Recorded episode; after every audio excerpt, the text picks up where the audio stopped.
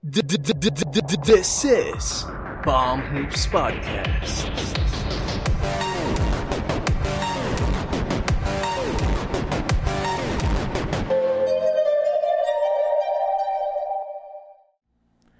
Hi everyone, this is Palm Hoops Podcast. I'm Jem and this is my partner Jello. Make sure to like, comment, share this video, and subscribe. Also follow our socials down below in the description. And syempre, shoutout naman sa mga nakikinig sa amin ngayon sa Spotify, Google Podcast, and sa Anchor. And you can also follow our um, podcast avenues or podcast pages dyan sa description. So, kung mga, gusto nyo makatipid sa data, Spotify na lang kayo makinig. Ah. Kasi mas maganda rin yung audio quality dyan. So, anyway, um, itong legacy episode natin will be kind of unique kasi itong player na to is kaka-retire lang. Actually, recent, super recently lang and it was unexpected because yung team niya was expected to contend for a championship this season. So, we will be talking about the legacy and yung season ni LaMarcus Aldridge. Mm. Ayun nga, uh, just started off, uh, Lamarcus Aldridge, seven-time All-Star, five-time All-NBA, and All-Rookie First Team. Perhaps uh, second best Blazers player of the 2010s, to, late 2000s to early 2010s, next to Damian Lillard, of course. And, ayun nga, sayang, kasi nung time na napunta siya na Spurs, nagkaroon ng malaking problema with Kawhi, the Kawhi issue. Oo. so, anyway, uh, let's talk about yung early parts nung career ni LaMarcus Aldridge. Mm. Was he was ano nga drafted by the Portland Trail Blazers. Mm. And actually nakasabayan niya sa team si, Si Brandon Roy, Roy. and si Greg Oden. Oo. And perhaps nga lang kung nagmaterialize na maayos yung careers ng dalawa. Baka nakapag-champion to kahit isang beses. Let's Mm. say early 2010s. Mm. Kasi yun yung ano eh, yung expected na peak nilang tatlo if ever. Mm, ang lakas nila nun imagine having an inside-out game tapos ah meron pa silang guard na inside-out din yung laro tapos Greg Oden although projected to be a star player would have been just fine being uh, um like a Rudy Gobert type of player. Oo. Actually, si Greg Oden, ang player comparison niya nun nung pumapasok siya sa NBA was Wilt Chamberlain. Mm-mm. Imagine siya, having uh, a player comparison of Wilt Chamberlain in the modern day NBA. So, sadyang makikita naman natin na may injury talaga siya na iniinda, na matagal na, na matagal na. And it's kind of genetic kasi if I remember right, ang in, parang ang innate na injury niya is hindi pantay Ay, yung paa niya. legs niya. Oo. So, parang automatically nag-overcompensate naturally yung, weight. isang side. Oo. So, it ultimately led to multiple knee surgeries, mga injuries, and ayun nga, nag-retire sa nag-retire siya ng super aga sa NBA. Mm. Ayun. Tapos si Aldridge uh, for a time was always in the background nung time na yon kasi Brandon Roy was playing at a high level tapos uh, come come the draft of Greg Oden yung expectations kay Oden sobrang taas. Parang ano naitsapwera si Aldridge. Despite playing well na nag-average siya ng 16-17 points per game nung time na yon at least for the first 3 years of his career 3-4 years of his career. Tapos, uh, by the time na he was uh, playing at an all-star level na, nagkaroon naman ng injury tong si Brandon Roy which led to his early retirement. Tapos, uh, Greg Oden was never really impactful dun sa team until the time na dumating na si Damian Lillard. Mm. Na, uh, for a time, they were a great tandem.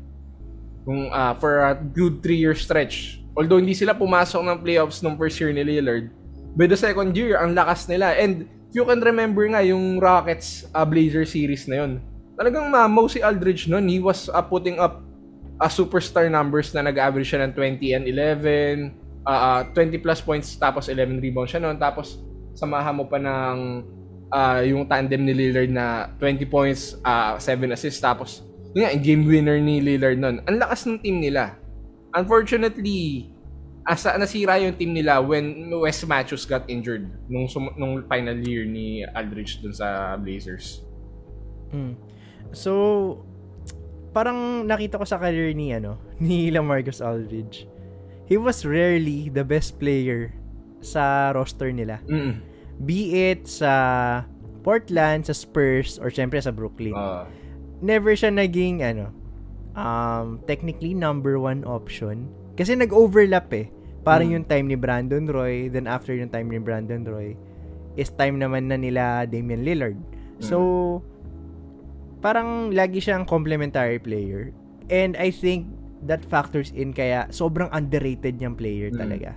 Na I, I can argue na he's one of the most underrated and most underappreciated players in NBA history. Mm. Kasi if you look at the numbers, sobrang galing niya eh. Tapos pag nakita mo yung laro niya in itself, you can see glimpses of Hakim Olajuwon and Tim Duncan sa movements Mm. niya. Tapos may shooting siya. And he's a Mm. decent defender as well. I mean, imagine having that size. Uh, actually, Aldridge was listed as, I think, 6'10", 6'11". Pero ang lapad niya, ang laki niya. He's not, ano, he's not, para siyang Boris Diaw actually na malaki. Oo. Tapos may shooting. Bihira yung Oh. ganung players eh. Bi- sobrang bihira. Most of the players of today na may shooting are skinny guys. And for him Oh. to have that power and finesse, bihira yan talaga. And for the Brooklyn Nets ha, kung hindi lang siya nagkaroon ng ganitong abrupt retirement, even though hindi nila na-cover yung issues ng team nila, they will still have pan out really well kasi iba yung impact ni Aldridge sa offense. Tapos, ang ganda nga ng ano eh, mga laro niya sa Brooklyn before Mm. ma be- before magkaroon ng medical medical reasons for him to stop playing basketball. Sobrang ganda ng ano, ng pasok niya sa Brooklyn na Mm. hindi kailangan uminit ni Kyrie Harden and Durant. Kasi yung scoring ni Aldridge, enough yun eh para makaraos sila for a game. So, nung nawala si Aldridge, bibigat lalo yung ano, bibigat lalo yung Responsibilities. responsibility nung tatlo. And Ah. eto nga, injured si ano, Si si, Durant. Kevin Durant. So, Again. a few games yan. A few Oo. games na wala. So, tapos pa wala-wala pa si Kyrie Irving and, And si I think Harden may din. injury din may injury din si Harden. Mm. So imagine kung nandyan si LaMarcus Aldridge. Though kahit wala silang superstar, they have a decent scorer Mm. na kaya nilang ibigay yung bola if broken play or medyo malamig yung bato ng bola ng team nila, pwede lang ibigay kay, kay Aldridge to Mm. find ways to score. Mm, plus, uh, ano ah, Aldridge is just a year removed from averaging 18 points per game. Still all-star worthy numbers Mm. sa Spurs. Tapos, ah, ayun nga, balik pala tayo sa Spurs. Yung time niya sa Spurs, sayang eh. Kasi they were contending for a title first year pa lang niya. They were close dun sa 73 and 9 Warriors. They were, I think, 67 and 15 Mm. yung time na yun. Tapos, if not for, ano, if not for Durant, ah, yun na si Durant pa yung tumapos dun sa run nila nun. Tapos the following year, sila sa, ako ah, personally ah, I think they could have beaten the 2017 Warriors, yung first iteration na Hamptons 5. If not for the Kawhi uh, Zaza Pachulia issue. Lamang sila 20 nun eh. Oh, Nung oh. ano, before ma-injure si si Kawhi Leonard. After that game wala na. Talagang na. coast na yung mga as in coast to coast na yung panalo ng Mm. Ano, ng Golden State Warriors. And actually, I remember watching that game live. Tapos nung nakita ko injure si Kawhi Leonard, parang it became obvious na ay wala nang pag-asa to sa ano sa Warriors. Kasi ano eh, Kawhi Leonard was shutting down ano, Durant. shutting down Durant. Mm. So yung burden ng scoring is mostly nasa Splash Bros. Eh maganda rin naman ang ano eh, maganda ang backcourt ng Spurs ng nun. Spurs nun. Nandun, alam, if I'm not Si mistaken, nandun Parker. si Manu, tsaka Oh, si, si Pa- Parker. Si Parker, tapos si Danny Green pa yung starter nila nun. So, Oh, defense. so another, yeah, Oh. another defensive stopper. Tapos I think Patty Mills was playing Oh. okay nung time na yun. So, Mm, they, they still had a great team nung time na yun. Talaga na kayang sumabay sa Yeah, and- Warriors na yun. and if ever sila yung nakapag-finals, I'll pick them over the LeBron-led Cavs Oh. nun. Though, kinaya nga ng Cavs na makabalik sa team na yun. 3-1 ng Oh. Warriors. Pero, ano eh, Ma- matchup wise, it's never the same talaga eh. May Kawhi Leonard Oo. na tatapat Oo. kay LeBron eh. Tapos may Danny Green para kay ano, kay Kyrie, Kyrie Irving nung Irving. time na 'yon. So Oh. And if you look at the role players ng Spurs ng time na yun, comparing to the role players of the Cleveland Cavs. Cavaliers, medyo lamado ang ano, Oh. ang Spurs doon. So, And and to pra- say na hindi kayang sabayan ni Aldridge si Kevin Love. That's ano, that's wrong. Kasi ako personally I think uh, LaMarcus Aldridge right now is the better player than Kevin Love. yeah, though Kevin Love is coming off an injury, a major injury nga. Oh. Pero, mukhang okay naman siya so far sa Cavaliers. Oh. And hindi ko alam kung aalis ba ng Cavs yun or ano. Kasi mukhang gusto niya sa Cleveland eh. Oh, na- na- nakakita siya ng future eh compared dun sa last year eh. Oh. At pero at the same time wala siya sa timeline ng Ah, Cavs. So ah. we'll never know. Pero anyway, back to Aldridge. Um sayang nga kasi ano, never siyang naging nakita sa spotlight. Mm. Na, pero if you look at the stats talaga, masasabi magaling to ah. Mm. Bira Pero- yung ganyang ka-consistent na player. Mhm. Tsaka ano eh, for example, if malamig yung shooting niya, pwede niyang idaan sa ilalim. Ang ganda ng post moves niya eh. Mm. Tapos kung may tatao na malakas na defender na big, pwede niya i-space out yung floor. Tapos the 3 point siya, perimeter shots. Tapos, ideal na pick and roll player tong si Aldridge. Kaya siguro nag-benefit din si Damian Lillard early in his career. Mm. Kasi ka-pick and roll niya tong si ano, si LaMarcus Aldridge. Mm. I mean, uh, having a good pick and roll partner, I think isa sa mga essential for young guards. And uh, uh, Damian Lillard had the benefit of that for the first three years ng career niya para ma-develop yung style of play niya. Kasi pagka hindi ganun kagaling na roller or popper yung katandem mo sa screen, mahirap kasi the, the, the decisions, the options are limited. Pero with Aldridge, he had all the options kay Lillard. So, malaking benefit yun. And even sa Spurs, ha, nung nasa Spurs siya, uh, they were still uh, benefiting do sa style ni Aldridge. Kasi, even with Kawhi out, the, the, ano, the offense was still moving seamlessly. Kasi, meron sila, ano, meron silang three-level scorer. May mid-range, may inside, may, even may three points. Even though may, ano, may dispute sila ni Pop kung talaga bang magtitake siya ng threes or hindi. It still work. It still work for the team. Ano nga eh, parang ang initial kasi na plano ng Spurs kay Aldridge was to be a Duncan replacement. Mm. Since nag-retire na si Tim Duncan, nung magre or magre-retire na si Tim Duncan by the time na napunta dun si Aldridge. Mm. So it was clear na si Siya yung Aldridge papalit. yung papalit. Kasi skill set, footwork, Mm. and ano, um, perimeter scoring, inside scoring. Kaya ni ano eh. Kaya ni Aldridge eh. Mm. And sinabi nga ni ano, ni Greg Popovich na pinagsisihan niya na ginawa niyang post-up player lang si ano, si LaMarcus Aldridge. Mm. Kasi ang talagang talent ni Aldridge is sa face-up. Mm. Kaya nga, sayang. Tapos isa rin sa mga naging issues nila is yung sa three-point shooting na parang pinipilit ni Pop si Aldridge na maging spot-up shooter. Na after nung first season na yon na ganun sila, binalik na si Aldridge dun sa laro niya na post-up tsaka mid-post na face-up. Kasi dun talaga, ga- dun talaga magaling si Aldridge. And the numbers speak for, for itself. Kasi nung, if I'm not mistaken, yung season na bago na injure si Kawhi, yung season na yun, 2016-17, he was averaging, I think, around just 15 points per game. Tapos, nag-all-star siya. Parang, personally, you don't see players averaging 15 points per game to be an all-star. Although their record was great and deserving naman talaga siya. Yun nga lang, nawala yung ano, nawala yung opportunities and yung numbers na napuput up niya when he is used at his best. So, Okay, commercial muna tayo. Tol, alam mo ba, pwede na natin i-monetize yung podcast natin through podmetrics.co. uy, ang galing naman. Pwede na pala yun. Yup, through podmetrics.co, tayong mga local podcasters dito sa Pilipinas na hindi pa na monetize through Anchor, pwede na natin i-monetize through ad campaigns from Lazada, Shopee, GoDaddy.com, and even Red Doors. Ayan guys, so use our code PalmHoopsPodcast to get $5 free when you get your podcast monetized on podmetrics.co. Again, use our code PalmHoopsPodcast and enjoy $5 free when you get your podcast monetized. So yung $5, 250 pesos na yan. May pang grab food ka na dyan. Mm. And na-enjoy mo na yung passion mo, kumita ka pa. Two birds with one stone, di ba? Again, just check out podmetrics.co. So, ayan, and I think, ano, like what we've said sa Brandon Roy video natin, medyo minamalas talaga yung mga nagiging player ng Portland. Oo. Hindi ko alam kung bakit. Pero, ewan ko, si, si Damian Lillard mukhang okay naman na. Eh, and baka mawala na yung sumpa sa kanila.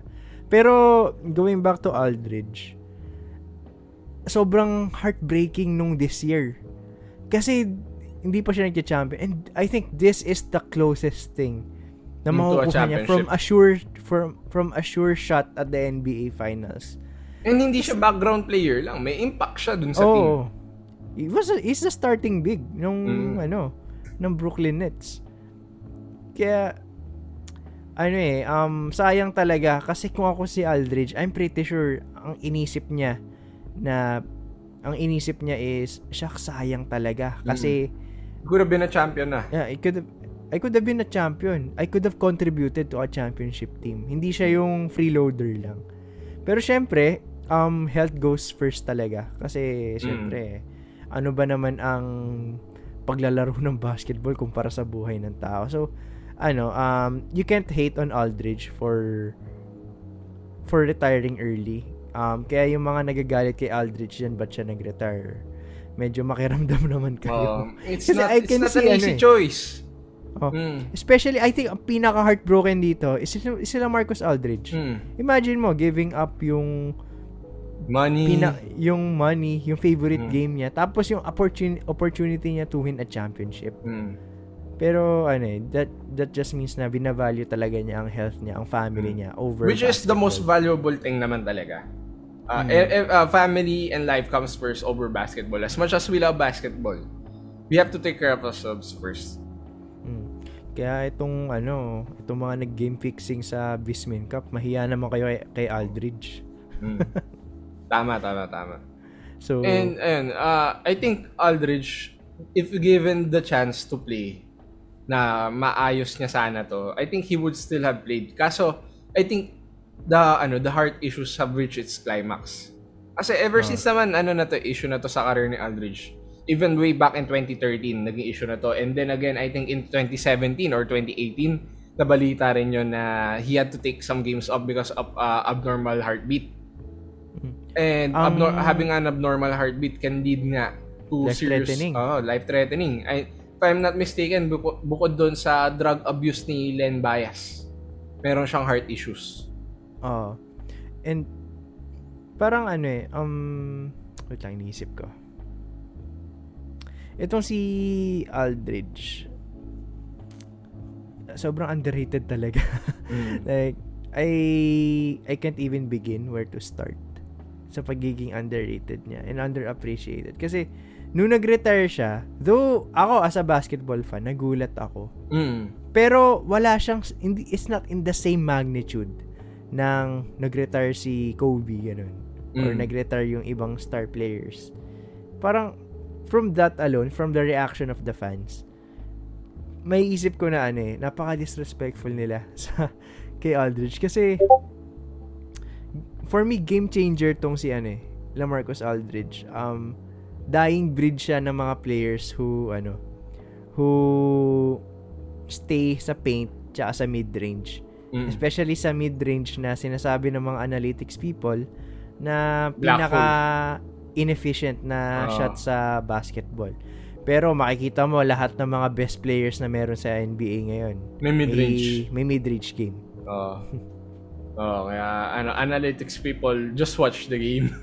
Although, ano kami, supportive kami sa analytics because ah, nag-aaral kami ng stats. Pero meron talagang mga bagay na hindi kaya explain ng stats. Oh, yeah. I agree. So anyway, before we end this video, um, like what we do sa legacy episodes natin, um, ano yung distinct memory mo about LaMarcus Aldridge?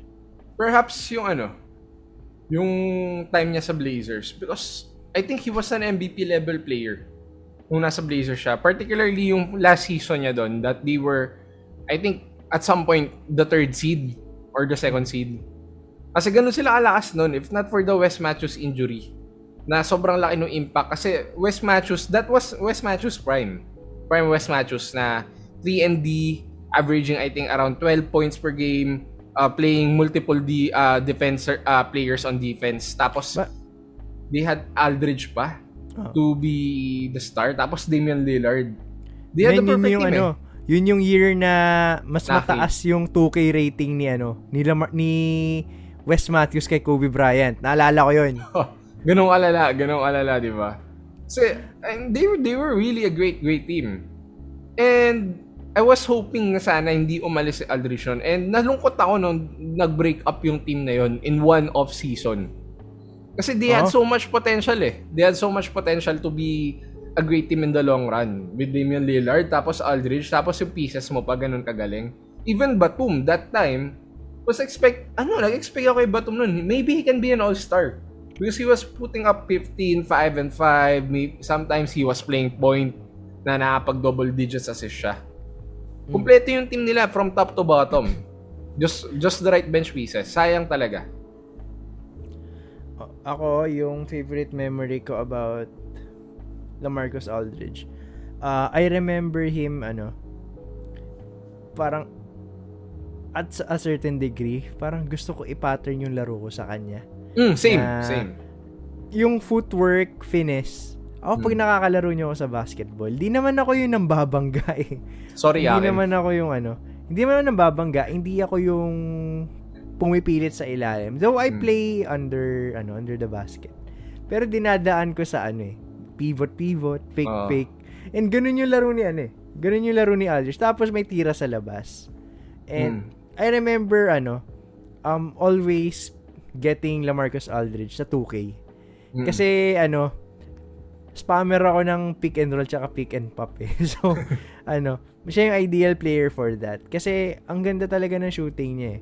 And deceptively ano, deceptively good scorer si Aldridge kasi there are games na magugulat ka na lang Well, naka 30 points na pala siya. Naka 40 points na pala siya. Out of nowhere. Mm. So, na hindi mo ramdam, eh, similar siya sa ano eh, yung feeling natin pag, pag si Kevin Durant yung Nag-score, nagko 40 oh. points. Parang, Parang, di natin 40 feel eh. points na pala yun. Oo. Oh, ganun yung ano siya. Deceptively good offensive player siya. Simple Eh, pero effective. Yeah, sadyang minalas lang talaga ng tadhana. Pero we ano, we hope the best for him. Mm. And sana nga maging okay siya. I mean, yes, si sinabi niya na magre-retire siya, pero at the at the pinaka-slim na chance na makabalik siya. Sana makabalik siya. Oo, oo. Kasi sayang He- yung nasimulan niya eh. Oh, he needs to finish his career the right way. Not Hmm. saying na hindi yung right way, pero ma- malungkot eh. Malungkot yung pagtatapos ng career niya. eh. If he could finish it up in one more season or maybe few more games, that would be really, really great. And I think di pa naman winive yung contract niya ng Brooklyn Nets. So, if Ah. at the slimmest chance na makabalik siya, why not? The, sti- the, the team still needs him. Ayan. So, balik na tayo sa ano, sa current day basketball. Ba? So, before we end this episode, um, what does this mean for the Brooklyn Nets? Kasi feel ko, kamot ulo sila ngayon. Kasi, in my opinion, they should have went all in kay Andre Drummond. Mm. Ano pa rin? Contender pa rin to. I mean, you have three of perhaps the best scorers in the NBA in Kyrie, Harden, and Durant. Assuming wala ang injury yung tatlo ah. They're still, they're still that strong on talent alone. And to be honest, nung inuha na si Aldridge, in my opinion, hindi ano yun. Hindi yun something na kailangan nila. It's a luxury na na kinuha Oo. nila si Aldridge. They could have gone for someone else like JaVale or sabi mo si Drummond or someone like Biombo. Mga ganong klase ng players. Hindi nila kailangan si Aldridge. And they're still contenders regardless. Even without Blake Griffin, they'd still be contenders. Kasi solid din yung role players ng ano eh, ng Brooklyn. eh. Oo. Hindi sila parang 2011 hit na yung tatlo. Tapos Hmm, the tapos, rest role players Oo, na lang matatanda na ano. na or mga hilog mga hilaw pa like Chalmers. Kompleto yung team nila eh. Yeah, may si ano nga, si Joe Harris minsan siya yung Oh. nagiging leading scorer nila. Oh, eh. Tapos and ano ah, underrated si Nicholas Claxton as oh, a stretch five. I think he has a future in the NBA. A bright future. Parang sila Capela, ganong klase ng player. tapos pag pinapasok si DeAndre, maganda Hmm. pa rin yung ano impact niya. Though hindi na kasing level ng all defensive team na ano, na level niya sa Clippers. Pero ano eh, kunyari, makakalaban mo sila Jokic, sila Embiid, sila Anthony Hmm. Davis. Pwede mong ilagay siya sa mga tao na yun and he'll do a decent job. Mm. Mm. Pero ayun nga, medyo kamot ulo dito talaga yung Brooklyn kasi paulit-ulit natin sinabi ito sa mga episodes natin na kailangan nila ng rim, profe- rim protector. Kailangan Mm. nila ng inside defense.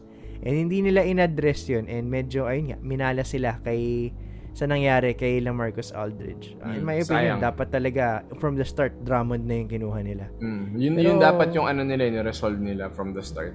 Pero since Lakers tayo, Mm. okay yun na si Okay, Drummond. o- yung o- kinuha okay natin. yun from a competitive standpoint, pero hindi okay. Kasi, ayun nga, naapektuhan yung health ng isang player. Pero, ayun, sayang, sayang talaga si Aldridge. Pero, And- I think moving forward, the Brooklyn Nets are still a great team. And the Lakers, hopefully, ang nagtama yung pagkuha nila kay, ano, kay Drummond. They made the right choice. Mm. So yun guys, kung may mga suggestion kayo, feel free to comment down below sa comment section and we'll think about it and isa-shoutout namin kayo. So, also follow our socials, our Facebook, Twitter, Instagram. Um, nasa description lang yan. And of course, sa mga nakikinig sa amin ngayon sa Spotify, Google Google Podcast, Anchor, and baka nasa biyahe kayo ngayon, baka nasa traffic, ganun. Thank you Mm. kasi nakikinig kayo sa amin. Hmm. Nap napapalipas namin yung oras nyo. Malaking, malaking bagay na sa amin yun. Nakatulong kami sa inyo. Oh. So, Ayan. ayan, and like, comment, share this video, and subscribe Mm, para umabot kami, kami. sa ano. Umabot kami sa 100 subs. Kasi kami rin, excited na kami to do that 100 sub special. Mm. Ah, handang-handa na kami. Inaantay na namin na, mang- na mangyari yun. So, baka ano, kung may mga gusto kayong i-guest namin, sana magawa namin. Oo. Comment nyo lang dyan and perhaps kung may mga topics kayo gusto namin, gusto nyong mapag-usapan dito, Oo. just comment down below or message us on our socials. We'll be paying attention naman doon. Mm. Ah, mabilis nga mag-reply. Isang chat nyo lang, reply na agad. Parang kay Tulpo. And Sir Rapi, baka naman. Oh. so, ayun guys, again, I'm Jem. This is my partner Jello. We are Palm Hoops Podcast. We'll see you in the next episode. Peace.